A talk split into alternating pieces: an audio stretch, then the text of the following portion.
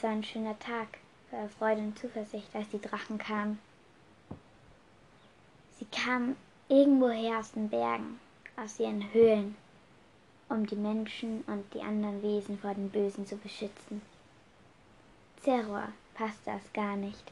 Er war der beste Krieger im Korano-Volk, aber er war eifersüchtig auf die Drachen.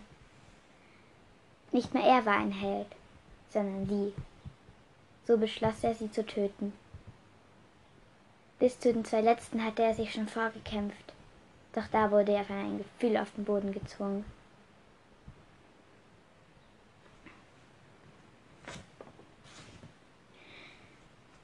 Der ängstliche, dunkelgrüne Drache vor ihm war etwas Besonderes. Es war sein Seelendrache, er gehörte zu ihm. Er nannte ihn Sararo. Und dann stieg er auf und flog davon. Er wurde nie wieder gesehen. Doch manche sagen, dass der letzte Drache irgendwo in den Bergen sich versteckt und seine Eier ausbrütet. So endete die Erzählung von Promo, dem Geschichtenerzähler.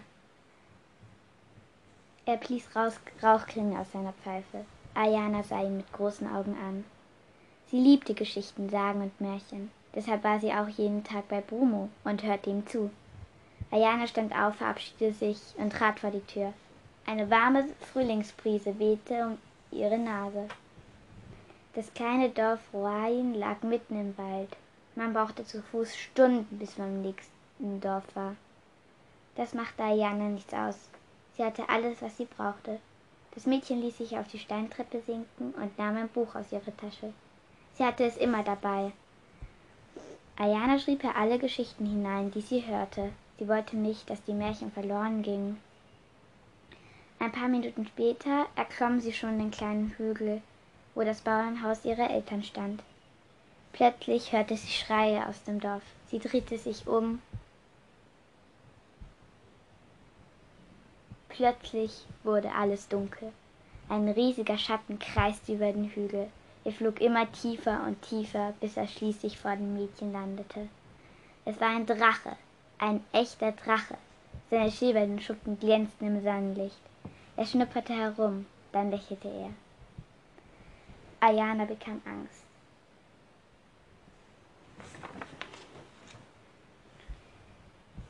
Der Drache sagte, du bist einer. Meine lange Suche hat sich gelohnt. Ayana stotterte, wer bist du?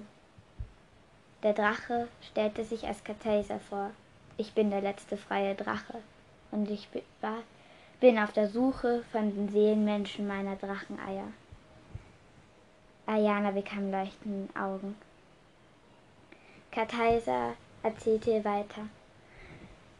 Kar Terror, der böse Kurano, will mich und meine Eier vernichten. Wenn mir etwas zustößt, will ich in der Gewissenheit sein, dass, meine, dass sie in guten Händen sind.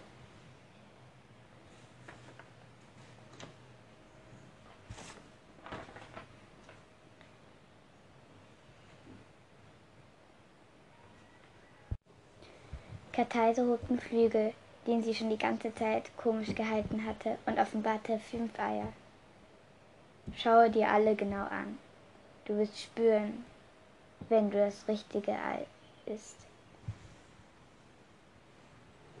Ayana betrachtete das erste Ei. Es war blau, rund und hatte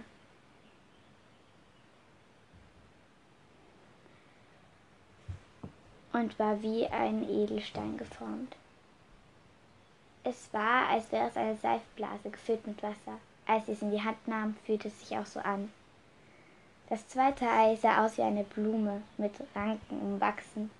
Als Ayana es in die Hand nahm, raschelte es, aber sonst war alles normal. Es welkte ein graues Windei und ein leuchtendes Sternei. Das letzte Ei sah aus wie ein Feuerball. Darin war eine kleine Flamme. Es leuchtete mild und strahlte eine unfassbare Wärme aus. Als Ariane es berührte, floss ein Glücksgefühl durch ihren Körper. Das ist mein Ei, sagte sie. Karteiser lächelte. Es war eine weise Entscheidung. Ich überlasse es dir. Versprichst du mir darauf aufzupassen, mit ihm durch dick und dünn zu gehen, weise zu handeln und eure Freundschaft immer zu erhalten? Ayane versprach es.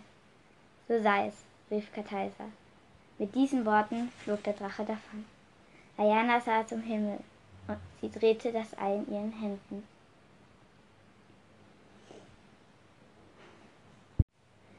Als sie am Abend in ihrem Holzbett lag, schaute sie immer wieder zum Kamin.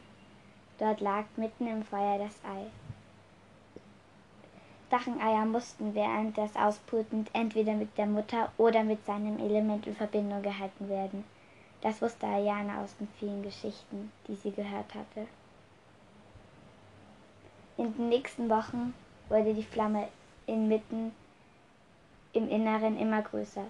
Es wurde auch heißer und heller. Ein Monat später wachte Ayana plötzlich mitten in der Nacht auf.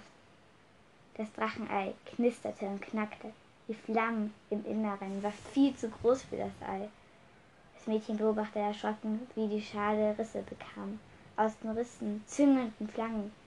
Bald war, bald war es so zerrissen, dass es ein Wunder war, dass es noch zusammenhielt. Dann explodierte es. Eine Druckwelle presste Ayana gegen die Wand.